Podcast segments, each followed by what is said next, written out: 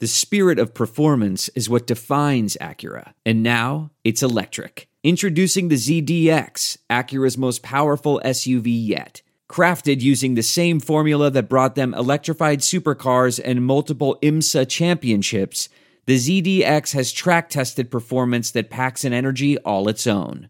Unlock the energy and order yours at Acura.com. This very special edition of the Bears Talk Underground is brought to you by MyBookie. The truth is, guys, I don't know who's going to win week in and week out, but if you think you know, you got to check out MyBookie. Remember, who you're betting on is just as important as who you are betting with, and that's why I always tell people you got to go with MyBookie. Trust me, they are your best bet uh, this season. They have been in business for years. They have great reviews online, and their mobile site is so easy to use. That's why I'm urging you to make your way to MyBookie. You win and they pay. What could be better than that? They have in game live betting, over unders on fantasy points scored, and the most rewarding player perks in the business. And here's where it's getting good. MyBookie is currently being slammed with new betters and wants to give everyone the best possible service. If you're willing to make a deposit after 7 p.m. Eastern, they will give you an additional $25 in free play on deposits over $100. And how about that? Join now, and MyBookie will match your deposit dollar for dollar, so you double your money. Use promo code BEARS25 to activate the offer. Visit MyBookie online today. That's MyBookie, M Y B O O K I E.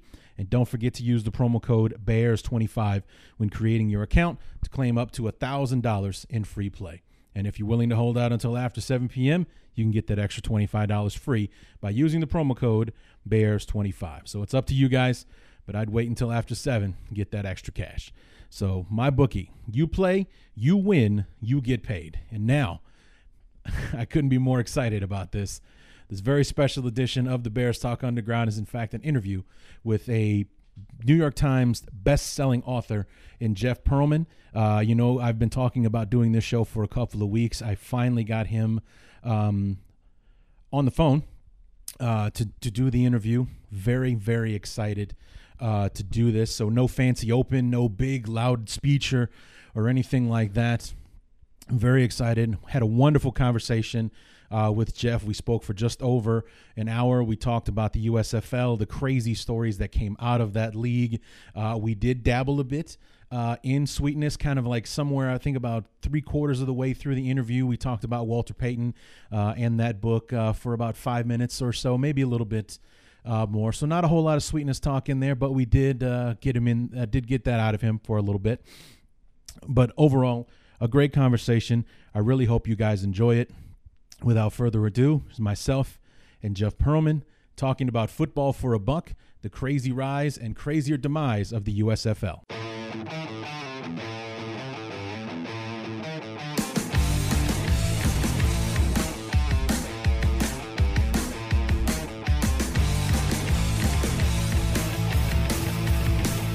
And uh, with me to to help and, and uh, to well not help but to, to talk about this this amazing new book of his, um, uh, football for a buck: the crazy rise and crazier demise of the USFL.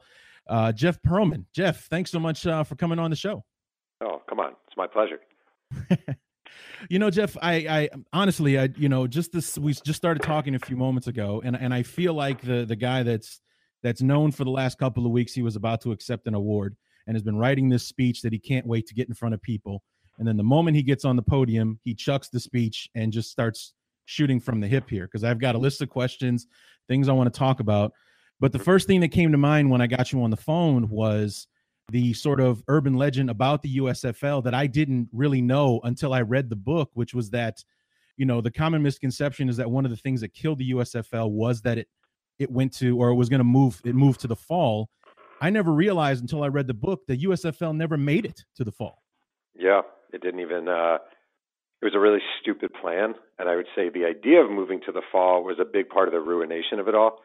Right. Um, you know, if it's maintained sort of the steady growth pace and stayed in the spring, the whole idea of USFL was spring football, and it was a good idea.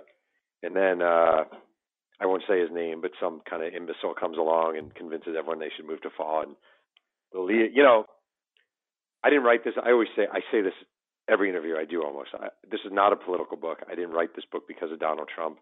When Right. I pitched the idea, I had no idea Donald Trump would be president. Um, so sometimes when people hear me say, "Oh, you know, Donald Trump ruined the league," it comes off as some sort of political thing, and it really, it actually, I think he's a lousy president, but it has nothing to do with him as a president. It just there was a football league that I loved, and that sort of made my childhood much more enjoyable.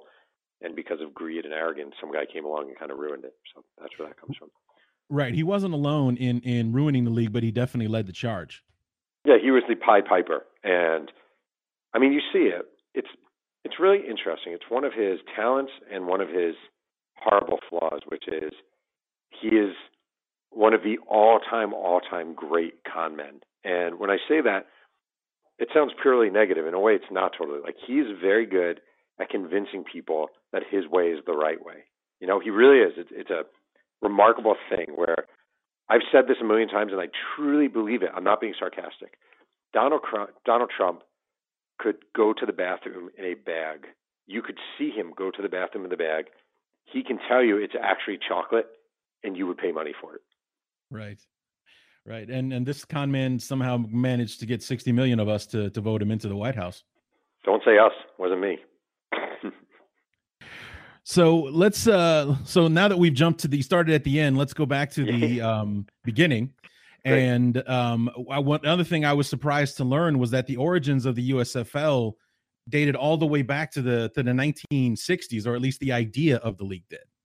Yeah, well, there's a guy named David Dixon out of New Orleans, and he was an art dealer. He had a lot of money, and he loved football, and he really wanted a team to come to the city, uh, to the Crescent City, and and um, the NFL showed no interest in New Orleans. So he decided I'm going to start my own league, and then the Saints came. Uh, New Orleans got the Saints, and that was kind of it for a while. But he, he always had the idea because the idea was really good. Spring football, uh, not competing head to head with the NFL, not really even competing for players with the NFL. Um, going to have regional drafts, so you know conceivably a team in you know wherever. If you have a team in Tampa Bay, they're going to be getting players who who played college and high school in Florida. So fans are going to want to see these guys continue their their growth. Um, and the idea was great. So in the 80s, he sort of just had the itching and had never left him. Um, and that's really the origins of the USFL. Is this guy who always believed in the idea of spring football, put it off for a long time, and then finally acted on it, and had a lot of wealthy men who were also interested. Right. And and then, you know, the that's one of the first that's I think like the first story in the book and then the next story in the book doesn't really have to do much with football but just kind of let you know what you were in for as far as the chaos that was about to ensue. Tell me about a guy named Albert C. Lynch. Ah, so great. Not that many people ask about him actually, because the, I mean, you've read the you read the book, right? You read the whole book. Cover to cover. I mean, there. You know, I've never written a book with more stories, like more preposterous, outlandish, insane stories. And Right. somehow Albert C. Lynch has got lost a little bit, and he's such a good story. Which is early on, the Chicago Blitz, they were they really sort of began the modern uh, combine system, where they would bring in they auditioned thousands and thousands of football players, more than three thousand. Uh, they they jumped the gun before other teams started uh, looking for players. So they were traveling the country basically saying, "Come try out for the Chicago Blitz if you've ever dreamed of playing football." And you know they were getting. My favorite is they, they're getting letters from all over the country from different colleges saying they have this guy and that guy and semi-pro teams. And they got one letter from a guy who was a defensive back at uh, Georgetown College in Kentucky, and he bragged about having eight interceptions, and he spelled it E N T E R instead of interception. I always thought that was really funny. So one of the guys, there was a guy named Albert C. Lynch, and he was listed as a linebacker, and I think he was five eight. He ran a really slow forty. He had no skills in football whatsoever. But he was at it was at a Soldier Field. It was a tryout at Soldier Field, and he noticed that of the few players who were being kept from this cattle call, uh, they would go into the stands and they would be greeted by Bruce Allen, the team's general manager. He's now the GM of the Redskins, and um, he would sign him to a contract. And he noticed every now and then a really good player would go into the stands and sign this deal. So Albert C. Lynch, who was anything but a good player, sort of just walks into the stands and he signs a contract. And afterwards, Bruce Allen is meeting with the coaches, and one of the coaches says, Why'd you sign Albert C. Lynch?" And Bruce Allen's like, "Well, you sent me Albert C. Lynch," and he's like, "I certainly did not send you Albert C. Lynch. No, you sent me Albert C. Lynch." And suddenly they realize that they've been had by Albert C. Lynch, the least likely guy to ever sign a contract in pro football. Just just like he just decided to walk over there, and the next thing you know, he's on the roster of the. And Chicago it was funny. It was funny. It was funny because different guys I interviewed, sort of separately from each other, mentioned Albert C. Lynch, and there was like, "Oh, did Mark tell you about Albert C. Lynch? Did Bruce tell you about Albert C. Lynch?" Like they love the story of Albert. The thing about the USFL that's cool is these guys all still tell the stories and love the stories. It's like almost like mythology or talking about some fraternity you were in in college. You know, they the Albert C. Lynch story evokes a lot of joy in from the Chicago Blitz. Sure, sure. Speaking of the Chicago Blitz, thanks to the Chicago Blitz and the and the book, I learned something else I didn't know. See, I grew up in the Chicagoland area. Uh, I went to Evanston High School, and Oh, nice. in our conference as a kid, we had Maine South, Maine East, Maine West, Oh. but there was no Maine North. I, I thought that maybe it was something that never existed. Thanks to your book, I now know there was a Maine North, and it used to be the headquarters of the Chicago Blitz. Yeah, and in 1984, when the team was really bad because I mean a whole bunch of circumstances, um, that is where the Breakfast Club was being filmed and the John Hughes movie. And at the time, the Blitz had nothing going for them. They had no money. They were just a preposterous joke of a franchise. But uh, their players and staffers would get the free, the extra food that the Breakfast Club cast and crew did not eat. So they actually ate pretty well thanks to the Breakfast Club being filmed at the uh, facility. Oh, there are that's such a truly i mean i'm being serious about this like and i don't care if this sells a book or not like the thing that brings me joy of this whole thing is the, the just someone will bring up a story to me like you just said albert c lynch or, or maine north high school and and i haven't even talked about that. Like that's how many insane stories preposterousness the usfl brought forth. It was everything i wanted it to be because it was just so ridiculous Well, I mean that that's what drew me to the book. I mean, initially I was interested because of the subject itself, the USFL. I was a little guy when the when the league was exist in existence. Five, six, seven years old is when the Right. USFL was around. Um, I saw the Thirty for Thirty documentary that came out a few years back and really enjoyed that. Mhm. And I was interested when I heard about the book. And then when you started popping up in all the podcasts that I listened to and the stories you were telling, I was like, I have to read this book because Right. if the book is anything like the stories you've been telling, it's going to be amazing from start to finish. And as many interviews as you have done and as many stories as you have told, you barely scratch the surface of what's actually in the book. Yeah, it's actually interesting. So Mike Tollin, who did the 30 for 30, is is a friend of mine. I've not, I've known Mike for a long time, and I thought that 30 for 30 I love, and I have it DVR'd, and I've watched it probably 20 times.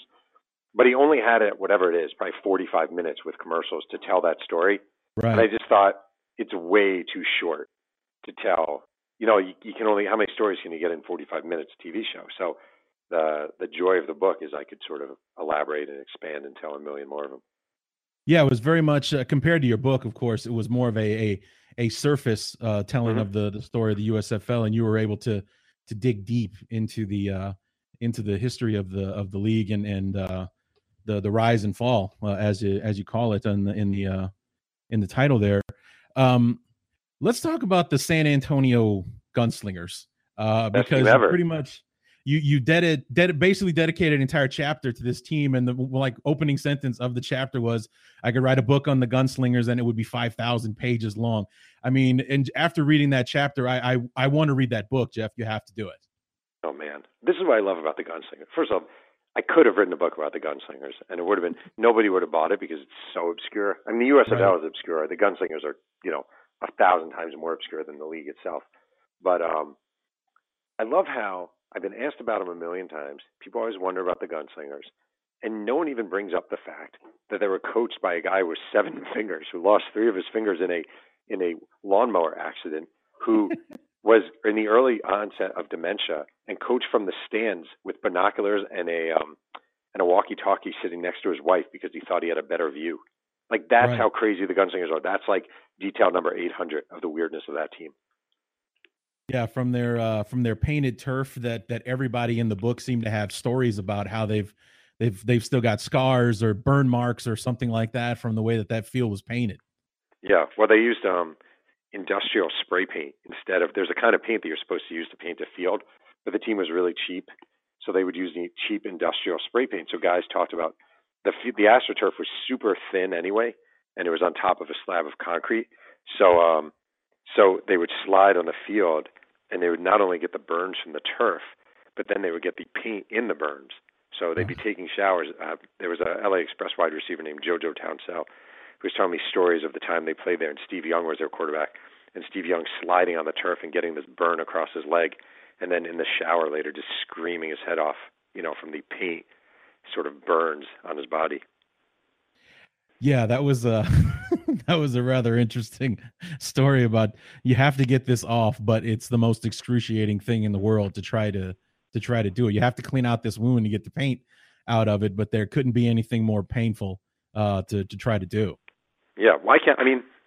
I mean those those uh, those cuts got to hurt enough just from the turf, but the right. idea of having the spray. The other, I mean, they're just like, I mean, I could the gunslingers. I really I could sit here for two hours and tell you gunslinger stories, but like the owner, Clint Manges, was just this corrupt sort of land and oil guy, and he was convinced that his his ranch hand buddy should be the punter on the team.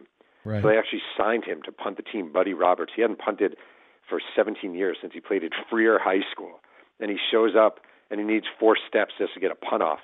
But and the coach is like Jim Bates, who later coached for the Dolphins, is like, um, I don't want this guy. And Clint Manges is like, you have to have him. So they bring him to Portland He's supposed to be the punter.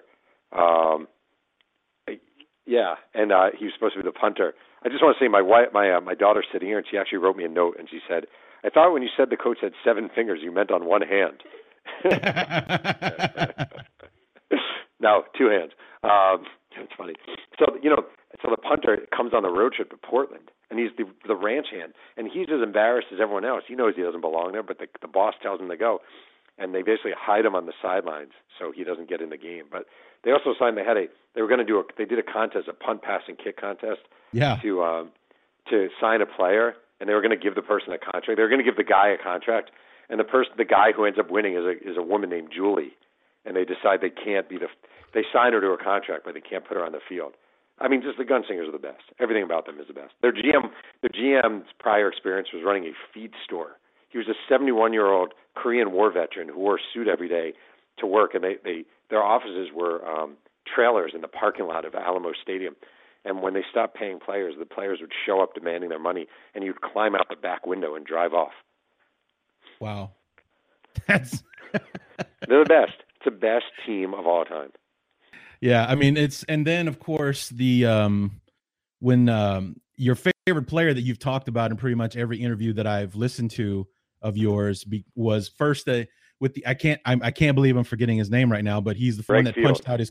There you go, Greg Fields punched out his coach with the LA Express, locked himself into in a hotel room because he didn't want to get cut by the Atlanta Falcons, and then the coup de grace was running down the coach or excuse me the owner of the gunslingers who had stopped paying his players towards the end of the franchise. Yeah, he was the best, and actually I would say my best moment maybe in my reporting career is so he was crazy uh, the LAC punches coach of the Express. The, he started calling in death threats to the Express. The Express hired Liberace's bodyguard away from Liberace to protect the team. He's showing up at practices. He's showing up at games with a gun.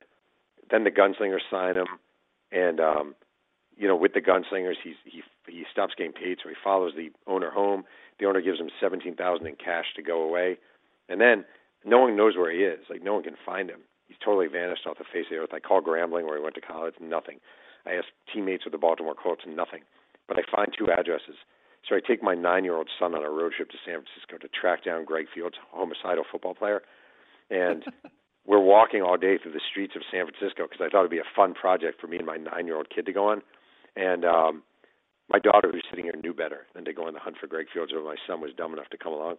And we're walking and walking and walking. We end up in like deep in like this really bad area of San Francisco. We're walking, you know, under bridges that smell like piss, and we're walking through fields with shattered glass. And we get to the one house, and there's nobody there, abandoned. And the other address, I leave Emmett with some friends, my son, and I get it's it's sort of in the projects, and I knock on the door, and his sister answers, and she said, "Well, I'll give, I'll try to give him your number." And 24 hours later, me, my son, and Greg Fields, Sacramento, California, eating ice cream at Cold Stone Creamery in a shopping mall food court it was the best moment of my life. Spitting cherry ice cream all over you. My daughter just looked at me again because I said it's the best moment of my life. So let me add by saying after the birth of my first child, my lovely daughter. of course. And um, So I mean, let's let's talk about you know the the the, the moment in the book where I realized that the the league might have been doomed, uh, and it was the the the first championship game uh, of the league. It was Michigan and Philadelphia. Yeah. The the Stars and the Panthers. Yeah. Yeah. Nice Panthers playing in this in this championship game. They got a very decent. They got a decent crowd. It was in Denver, correct? Yeah, it was great. It was a great. I know exactly what you're talking about, and I just want to say again, like this book is so insane with stories that this story gets overlooked, and it's like the best. This would be the best story in a million books I've written, but it's not even properly top thirty in this book, which is the USFL needs a great game. It's a first season. It's been up and down. They need a great game. They need, and they get a huge turnout. It's a beautiful day in Denver. The game is actually a great matchup. The best teams in football in the USFL. Both of those teams could have played in the NFL. I truly believe, and, and most people also agree with me on that. You had Sam Mills starting a linebacker for the Stars. You had Bobby Hebert, quarterback, Anthony Carter, wide receiver for the Panthers. It's this brilliant game. They have their definitive moment late in the game where Anthony Carter catches a pass and streaks down the field and raises the ball in the in the air, and it's just a beautiful moment. Um, and at the end of the game, Bobby Hebert, great quarterback, is the MVP, and the press box are super happy. But on the field, fans start storming the field. Um, and what happened is before the game, the USFL allowed Miller Beer to have a free beer giveaway in the parking lot. It's such a USFL thing. So all the fans are sloshed out of their heads by the fourth quarter. They decide they're going to storm the field. So about 1,500 to 2,000 fans are storming the field trying to take down the goalposts. This is with a minute and a half left in the game. And the Denver police are under very, very, very strict orders. Don't let anyone touch the field. So these fans are storming the field. And you have in the press box, like the USFL PR people, you know, triumphantly handing out their releases. Bobby Hebert will be available afterwards. And all of a sudden on the field, police are macing the fans and they're letting dogs loose on the fans. So they're like, this is the greatest moment in USFL history. Oh my God, what's happening on the field? And fans are just being attacked and pulled off. And the next day's headlines, I still have in my head a very vivid memory of the, and, and I saw it for the research. The New York Post, Steve Serby, who was a young reporter at the time, went on to a great career, was sent out to write about this game. And the whole photo and lead for his story is about fans being maced and, and eaten by dogs. It was a very USFL moment. Yeah, and, and the the fact that this amazing game, this championship game for the USFL was was barely a was barely a footnote in this story about uh, a riot where a football game broke out at one point or something like that. It was it was just you know like amazing. Just seemed like the league was snake bit from that moment. Their most oh. triumphant moment overshadowed by the fact that police were macing uh, fans and releasing dogs. Wait, but I also love again. So this again, this is this is like 90th in the in the book, but like so that week, the USFL was feeling really good about this championship game, and they actually, in order to draw media members, they gave them rental cars. They rented cars for the media that week, and a lot of outlets took them up on it. Well, that just had, and it was in Denver, so they had this whole week lead up to the game in Denver, and it just so happened that during the week, John Elway, who was a rookie at that point, came to terms with the Denver Broncos.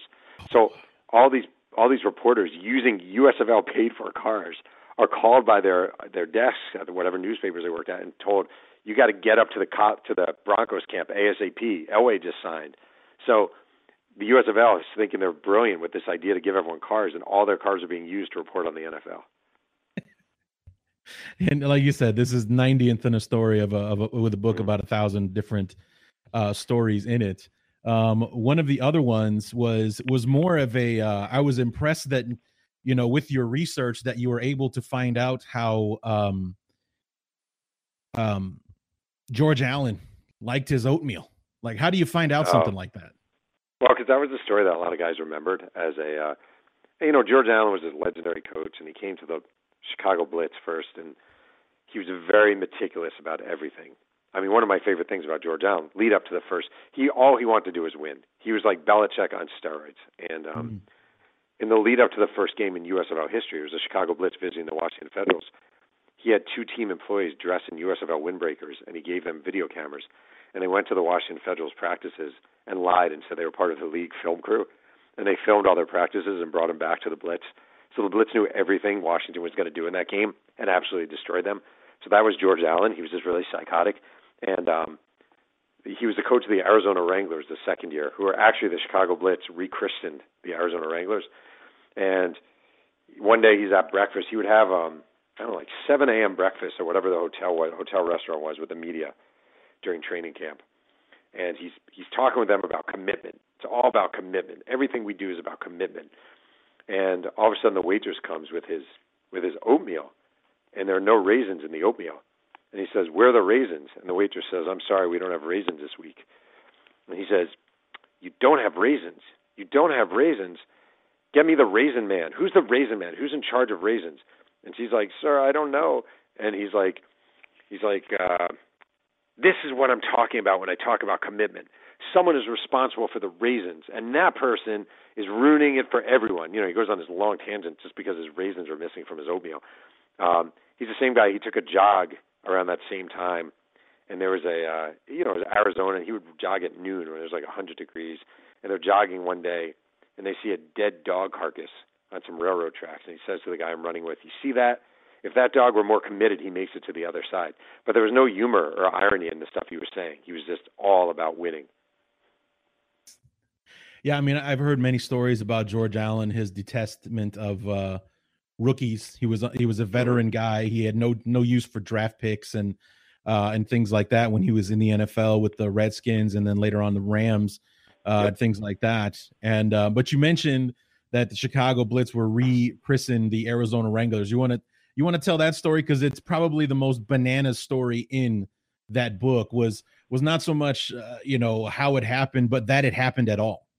I just want to say I have to disagree with you because I feel like in any book, when a man has his penis slammed by a trunk and is put on the disabled list that, um, I feel like that is number one on crazy. But I think so. Yeah, you might be right yeah, about that. I mean, you know, I don't know about how often that happens to you, but it's never happened to me. Um, but I, I, I would say a close number two is so at the Chicago Blitz were a, a very good team in 1983, and they made the playoffs. And the Arizona Wranglers were a very crappy team. I think the Blitz won 11 games, and the Wranglers won four, something like that. So, um, but the Blitz were owned by a guy, uh, Ted Diethrich, who lived in Arizona, and he no longer wanted to fly to Chicago for the games. He just thought it was too much for him. So, because the USFL is the USFL and nothing was done logically or easily, they came up with this idea that they'll just trade the rosters of the Blitz for the Wranglers. So all the Blitz players became the Wranglers, all the Wranglers players became the Blitz, and um, it made no sense whatsoever. You're talking about lives uprooted and wives having to quit jobs and kids changing schools just because the owner, the multi-millionaire owner of a team, didn't want to fly three hours nine times a year for games. Um, and the funny thing is, so that Blitz become the the old Wranglers become the new Blitz, and they hired Marv Levy, the Blitz did, to coach the team the second year. But nobody bothered to tell Marv Levy that he wasn't inheriting the good Blitz; he was getting the crappy Blitz. That's my. So he shows part. up. Yeah, he's like, "What the hell is going on here? Who are these guys?" And it's like, "Yeah, sorry." And then the new owner of the Blitz was this guy named James Hoffman, who was a, I think he was a cardiologist, and um, after the second preseason game, he's walking off the field with Dan Jiggetts, one of the uh, Blitz players, and he says to Dan, uh, "Yeah, I'm, I'm out of here." And Jiggetts is like, "What do you mean you're out of here?" And he's like, "Yeah, I'm I'm gone. I'm done. I don't want to do this anymore." He's like, "What?" He's like, "Yeah, I'm just done. I'm out." He just decided he was going to get rid of the team, not sell it, not like trade it, not whatever, hand it over to her offspring. He just dumped it I've never heard that happen before. An owner just decides he's done and therefore leaving the team on the side of the road. But the USFL ended up having to take over the blitz because the owner just left it. Unbelievable. and you know, it's like I I just I loved all the stories in the book and if it hadn't happened in the 80s it would almost be too crazy to believe but because it happened in the 80s when when insanity ruled uh you know you, you have to be you know a lot of this stuff was believable just simply because uh, of that, like the fact that uh, Jim Kelly, who is now known for being one of the more courageous people, he survived cancer numerous times, a Hall of Fame quarterback, a real stand-up guy, and a legend in Buffalo, basically had a brothel in Houston when he was with the Gamblers. Yeah, it's actually you made a point that I think is really good. I get asked a lot. You phrase that really well. Like I get asked a lot. Could this have worked? Could the USFL have survived now? And the answer is there wouldn't be a, a USFL now because the 80s were just this age of real excess from, you know, uh, as much steroids as you want to use without legislation to, you know, the golden era of cocaine, you know, um, to alcohol being freely served to players in clubhouses after games, um, players smoking cigarettes on the sidelines. All that stuff was just. It wasn't like it was frowned upon or even confusing. It was just it was just there. It was what you did if you were a professional athlete back then. So Jim Kelly was the man in Houston. He really was the man in Houston. It's actually funny. I, even, I thought you were going to ask. You know, he he was drafted by the Buffalo Bills in 1983 in that amazing quarterback class with Marino and Elway and Ken O'Brien and all those guys. Right. And, and, Buffalo um, was literally the last place in the world he wanted to go. Yeah, he said he he said don't draft me, but they drafted him, and he's in the Bills' offices with his agent. And uh, Bruce Allen, again the GM of the Blitz, finds this out. Someone tells him, and he calls the the Buffalo Bills, and he he lies and he says he's a relative of the agent. There's a there's a family emergency. Can he put him on? And he gets the agent on the phone and he says, whatever you do, don't sign with the Bills. We'll make you a better offer.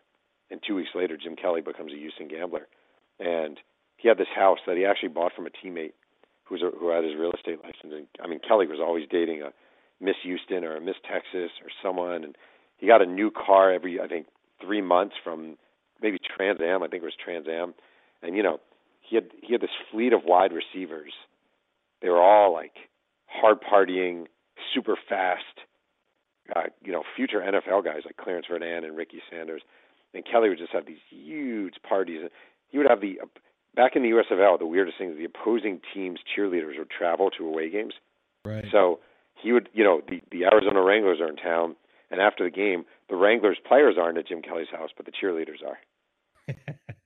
Just, I mean, and but but speaking of of the gamblers, they were actually one of the better teams in the league because of this brand new offense that they started running back then. It was the birth of the run and shoot, thanks to their offensive coordinator, Mouse Davis, who I became a huge fan of because after Walter Payton retired in the 80s, my new favorite player after him was a quarterback named Warren Moon who played for the Oilers running Mouse Davis's offense and uh, with the with a lot of, you know, speedy wide receivers down there in Houston.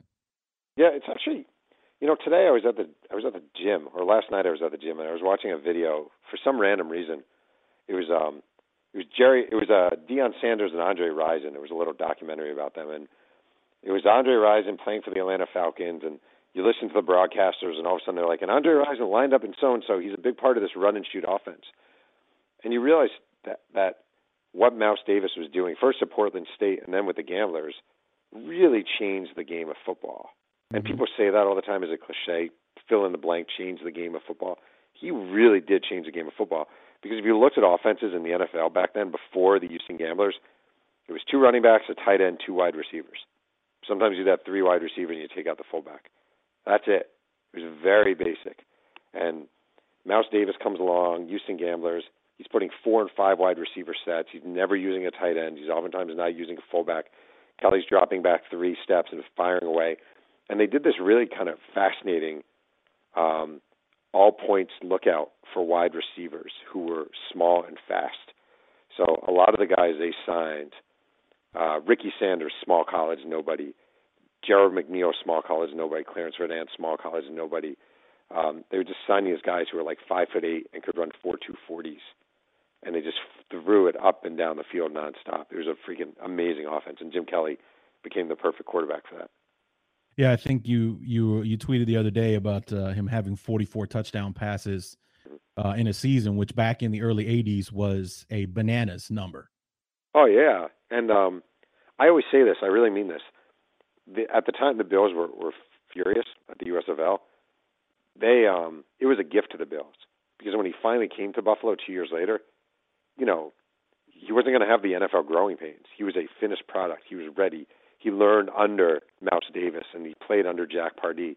He uh, you know he really learned the game by two years in the USFL. So I think ultimately it was really a good thing for the Bills. And one of the other things that really caught my attention or, or, or stuck in my head was the the Gamblers offensive line coach basically said, and because you talked about, I, I, mentioned the 80s, you talked about the excess of the 80s. He basically said, if you don't take steroids, you can't play for me. Yeah, he factually said that you better take steroids or you're not playing. He was a uh, he was a strongest man guy, Bob Young. He played in the Cardinals, uh, played with the uh, Cardinals in the NFL for a long time. Was in strongest man competitions. Was enormous and juiced out of the gills. And he would say to his offensive linemen, "If you want to be on this team, you better freaking juice." so they all juiced. And uh, I interviewed one guy, one offensive lineman, who told me very sheepishly but honestly that he was a distributor, that he would get the steroids and he would hand them out on the plane and hand them out in the facility, and they all knew this is what they had to do. And you know, I do feel like back then in the '80s, I mean, I wrote Walter Payton's biography, and Walter Payton was popping pills left and right that they were being passed around the Chicago Bears airplane in like a uh, like a gumball bowl, and you would just reach in and take whatever PEDs or painkillers you wanted. It just wasn't thought of back then for how you know long term injurious they would become. But you know, real quick, I mean, this is a Chicago Bears uh, podcast, so if we could, for a moment, just want to pivot towards sweetness there for a second.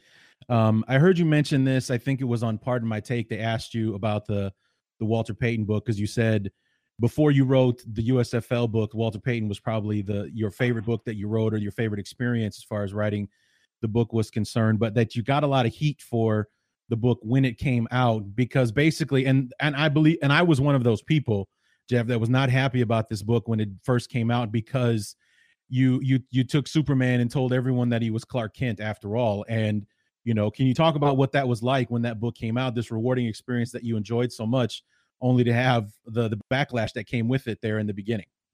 Yeah, see, I never viewed it the way you just said. I'm not saying you're wrong. I'm just saying I never, I never viewed it as taking Superman and making him Clark Kent, um, mm-hmm. because I don't think, and this might be me justifying my existence. I, I guess I, I I could see that, but I've never thought that knowing a person's hardships and even their flaws mm-hmm. makes him any less of a hero. You know, like to me, I didn't grow up a Chicago Bears fan, but I certainly grew up a kid of the '80s in a. I mean, that was the era of Walter Payton and Earl Campbell and Freeman McNeil and Franco Harris and these great running backs.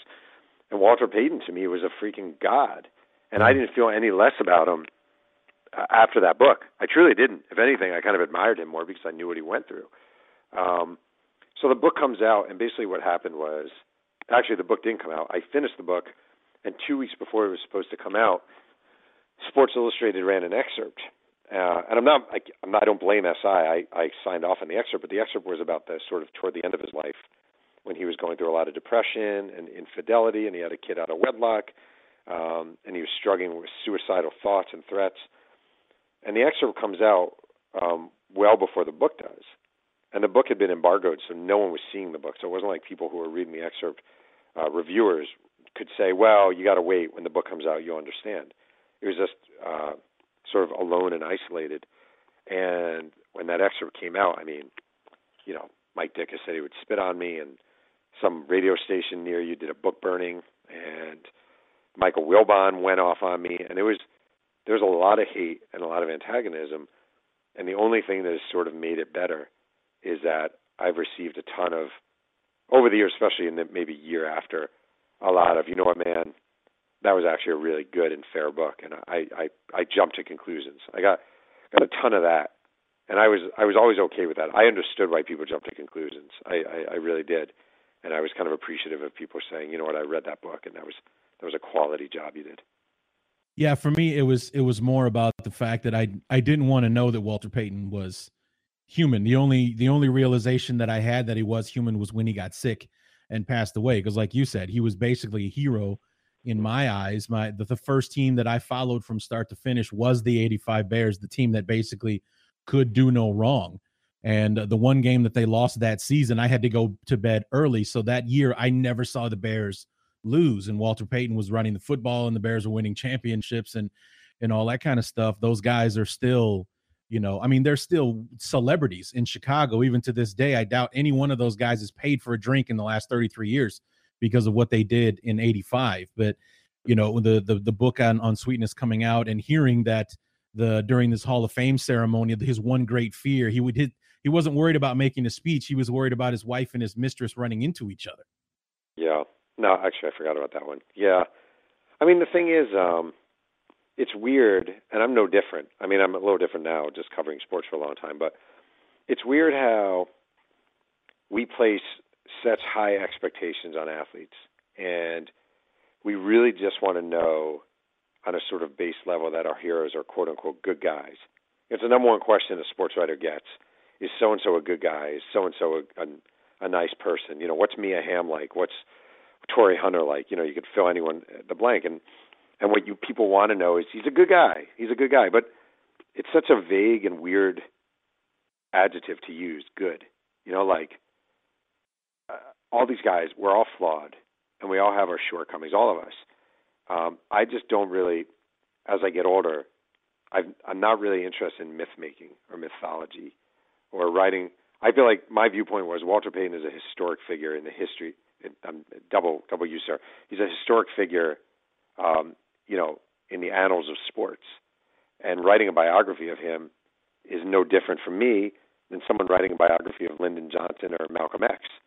Um, and it's part of the responsibility of writing a biography is writing a full portrait of a person's life and really trying to understand who they were and what made them tick. I mean, that's what history is and how you learn from history. So I just think with Walter Payton, it's not the right book for people who just want to believe that these guys don't go to the bathroom, you know. but if you want to know how someone would make someone tick, I mean, that's what a biography is really good for, I think.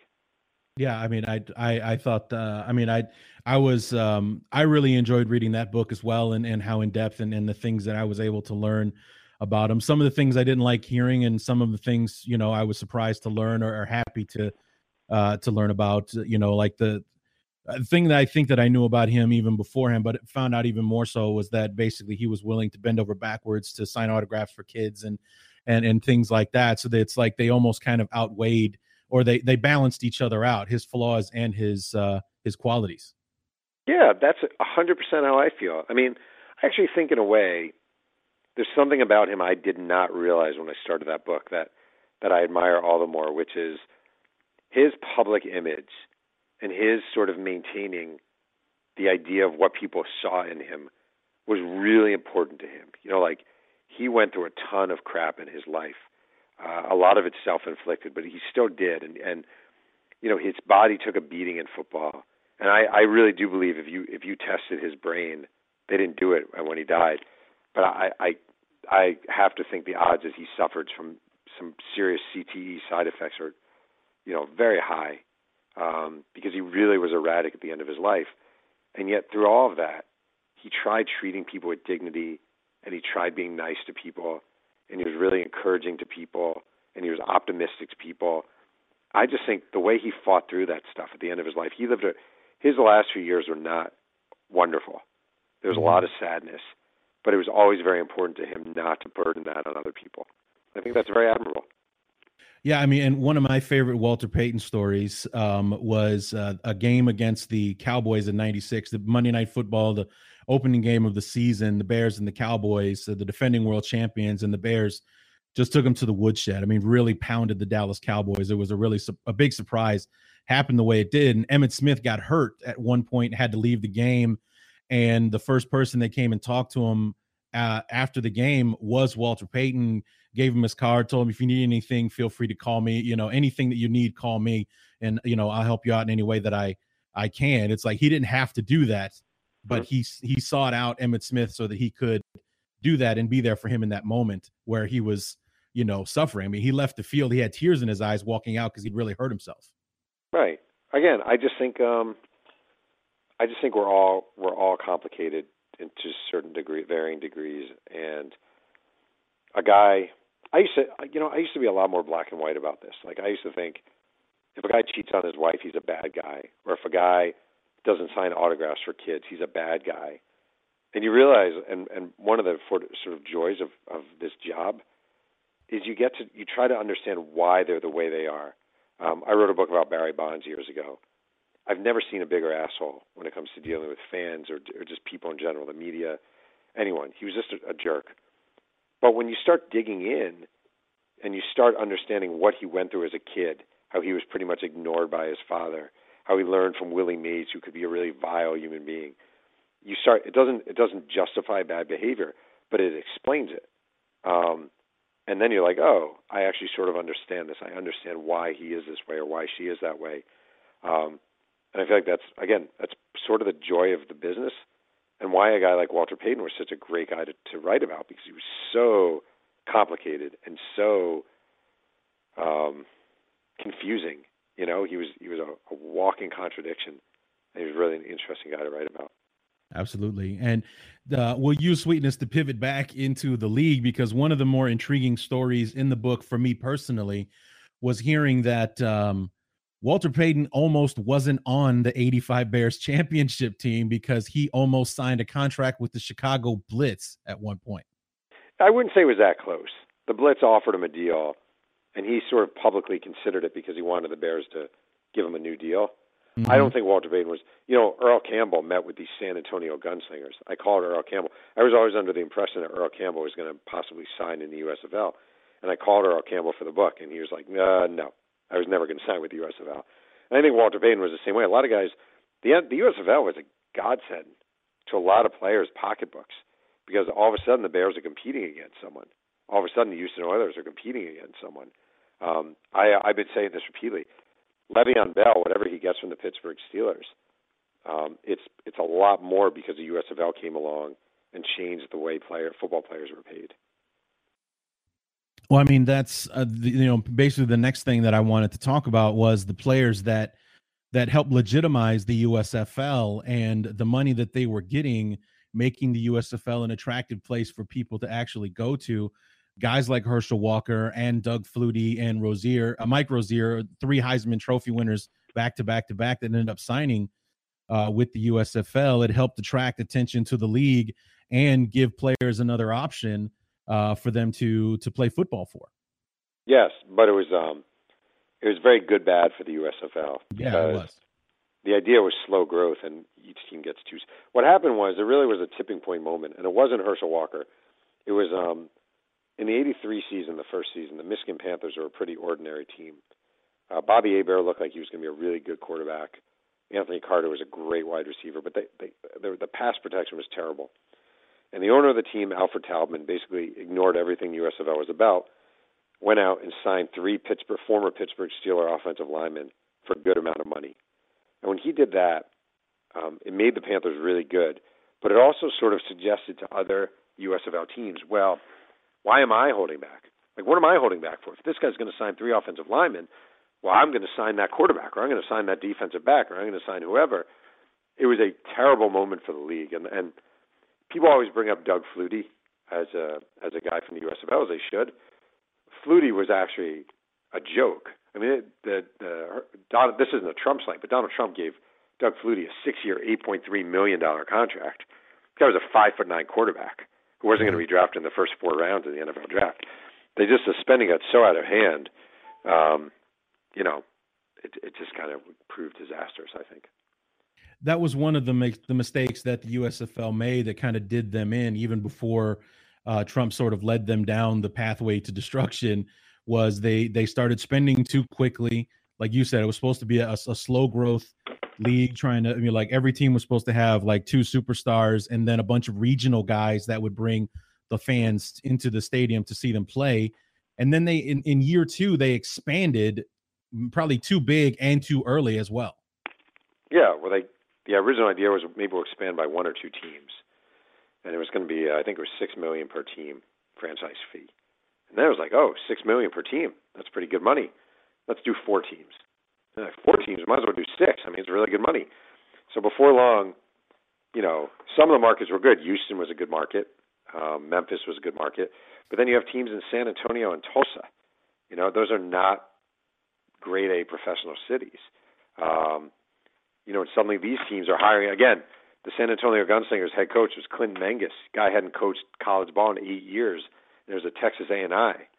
You know, he's a guy again lost three fingers in a lawnmower accident. You know, like he was the last guy to be coaching big time football at that point. And, you know, the Outlaws were the Oklahoma Outlaws were they. You know, they were supposed to be San Diego. The owners were going to move a team to San Diego, and then San Antonio, San uh, Diego at the last moment turned down their their request so they moved to Tulsa because the University of Tulsa lied about their attendance figures in their football games the year before.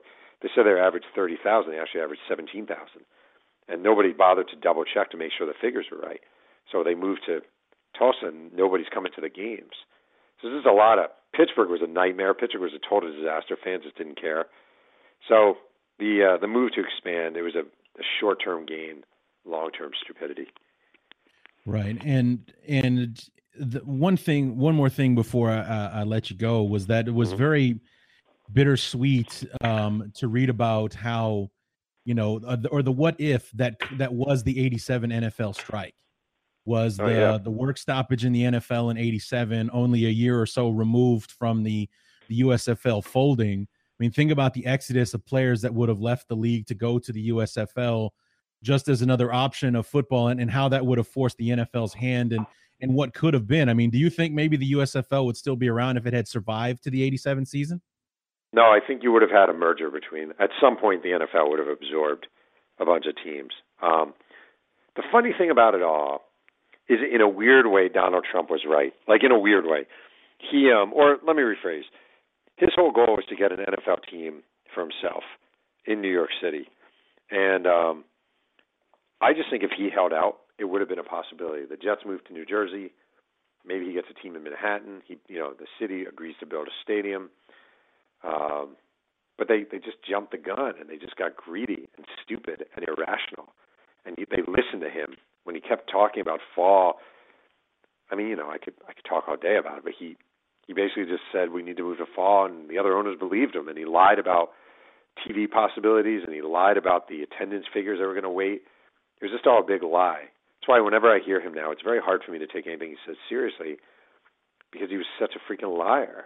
And the biggest one was the biggest one, and the one that just sticks with me, is he met with Pete Rozelle, the NFL commissioner, while he was an NFL, while he was a USFL owner, to tell him he didn't care about the USFL and he wanted an NFL franchise.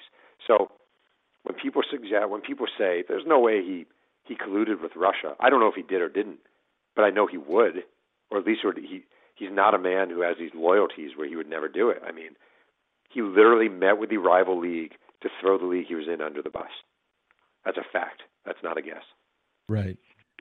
And uh, you know that was the thing that was kind of surprising uh, to me was um, was how he basically he handled was talking out of both sides of his mouth to to the to the league about you know when he joined it was the greatest thing in the world and you know this league is going to take the world by storm and so on and so forth. Meanwhile, he all he cared about was using the league as an, uh, a means to an end to get himself a franchise in the NFL which he seemed to be mildly obsessed about as as making that happen. Yeah, hundred percent. He's. I mean, he is what he is. You know, he's just. There's a book out by Rick Wilson now. Everything Donald Trump touches dies, and I believe it. I really believe it, and I, I I've said this throughout, and I I believe this too. You could take the most conservative writer out there in America. You could take the most liberal writer out there in America.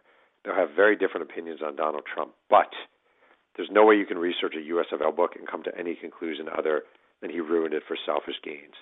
So it, it was hard for me working on this book during the election um, to sort of just be like, ah, this will work out. This guy's great. You couldn't research a USFL book while this presidential election is going on and think, oh, this guy, you know who'd make a great president? Donald Trump.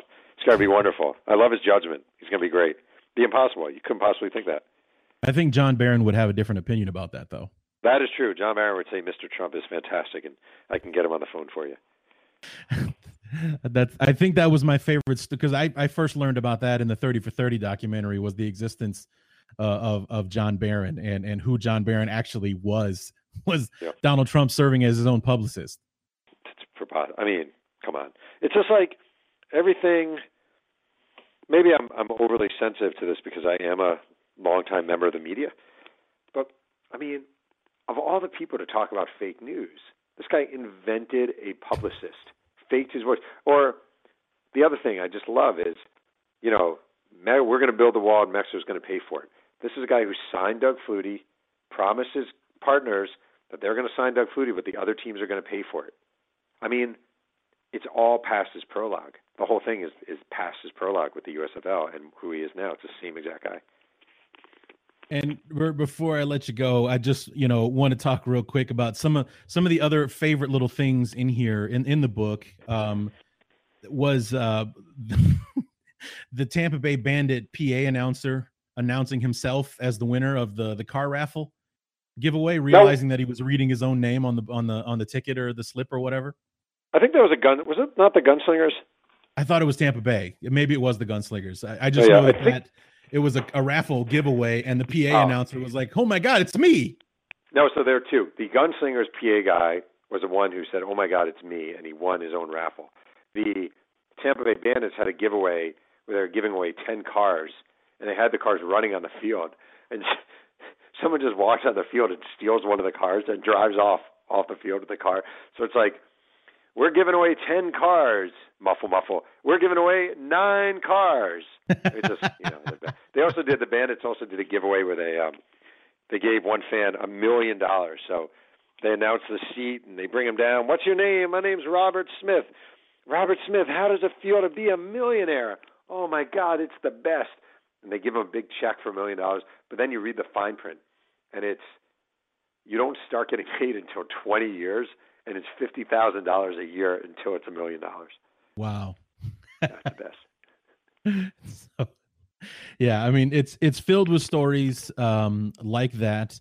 Uh, you know, and like I said, we've been talking for quite some time now. We barely scratched the surface of the stories that are actually in the book, which is why I wanted to have you on and and, and talk about it because it's just such an amazing story with this league that was only around for three. Uh, you packed all of those stories and just came from three years. Imagine if they lasted five or ten years more, you'd have to make your own like Encyclopedia Britannica set to fit everything in there. I just want to say because you had in my head. I think one of my favorite stories. It doesn't. I never get asked about, so I try to bring it up. Is um, the Boston Breakers announce a, I come to a contract agreement with Dave Rimington, the Outland Trophy winner out of Nebraska, and they agree on the phone to the deal, and they say they're going to fly him in. So they go. The team sends officials to Logan Airport to pick up Dave Rimington, and he's not there. And it turns out it was just some guy playing a trick on the team. It wasn't Dave Rimington, and uh, they just had no idea. They thought they had to admit that they weren't negotiating with the real Dave Rimington. I just think that's the greatest thing ever.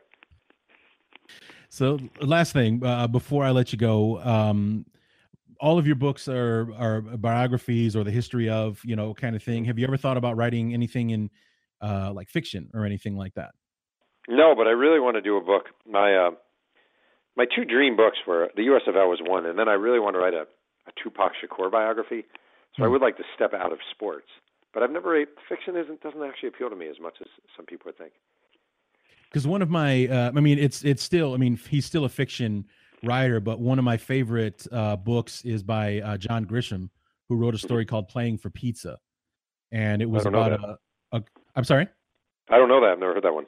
Yeah, it's it's actually it's uh, based on it's not so much a true story, but based on a league that actually exists in Italy and in these uh, this football league out in Italy where players basically go to try to squeeze that last little bit of football about themselves, and it's about this quarterback who had a disaster of an AFC Championship game where he was basically his team. All they had to do was not screw up and and lose the AFC Championship game. They're going to the Super Bowl, and he's he goes out there at the end and throws three interceptions and gives up the game, and basically has to leave the country in order to live, and and he ends up playing in this Italian uh, football league that does actually uh, exist. So it was uh, it's actually a really great read. I, it's it's quite about 10, 10, 12 years old now. I think the book.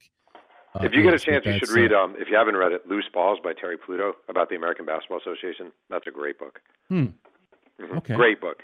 Yeah, very much like this one as far as the stories and the craziness of an upstart league. Oh, I bet. I bet. Yeah, the really was something else. Well, yeah, they revolutionized really the revolutionized yep. the game with yep. the way that they, yep. they played and, and and whatnot. So Jeff, I, I, I really appreciate you uh, coming on and taking the time to to do the show and and uh, share some stories about the USFL and uh, talk about this book that I enjoyed uh, so much. And um, uh, congratulations again. We forgot to mention that the this passion project of yours um, did make the New York Times bestseller list. Yep. So uh, yeah, I feel good about it, and I um I'm being sincere when I say this. I, I, I always people always say thanks for coming on, and I I feel like you're really doing me the favor because I'm I'm the guy promoting the book, and the fact that you read it, I mean, that's uh, I say I don't care if people take it out from the library or buy it, or it's really flattering that uh, people take the time to read something you write. So uh, thank you so much.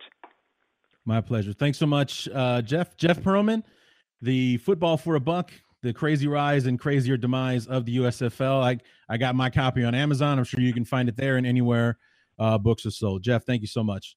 All right, thanks a lot.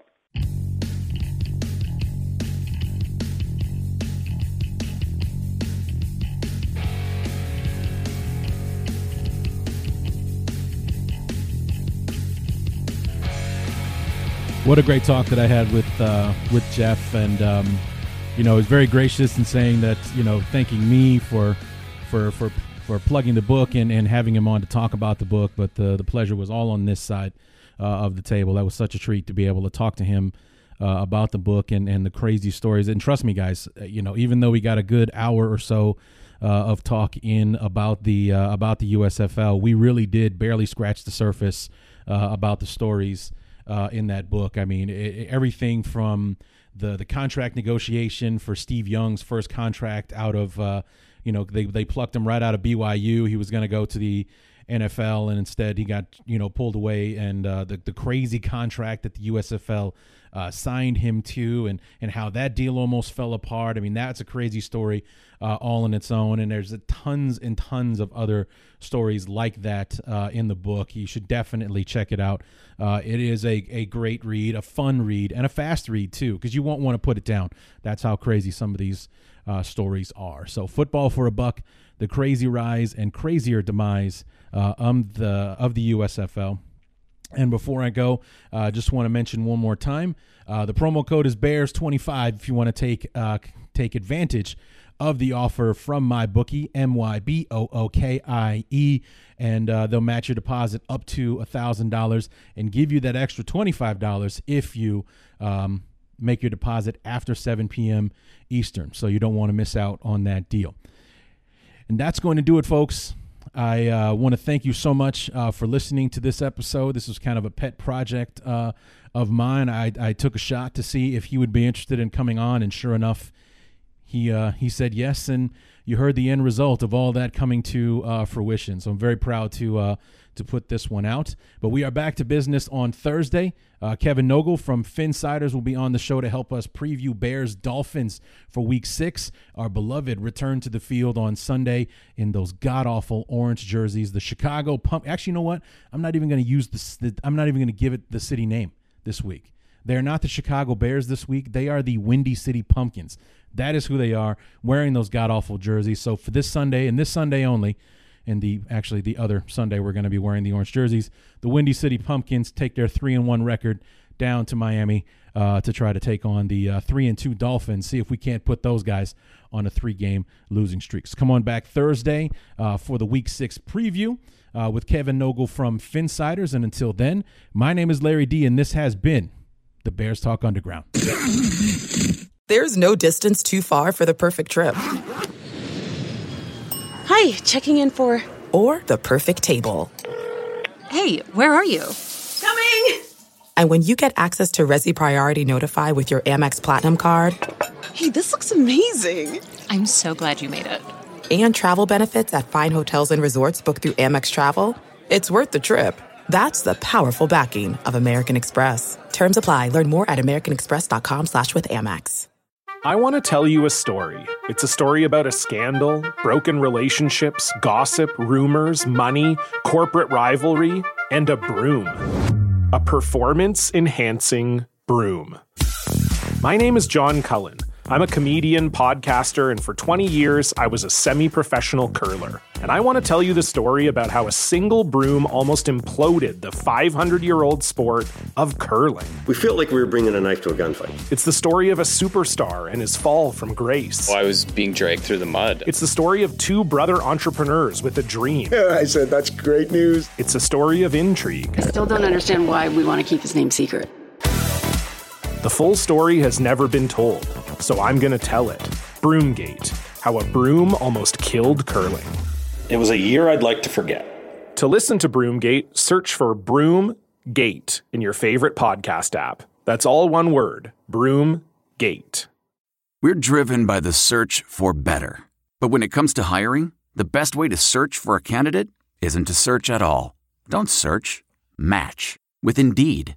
Leveraging over 140 million qualifications and preferences every day, Indeed's matching engine is constantly learning from your preferences. So the more you use Indeed, the better it gets.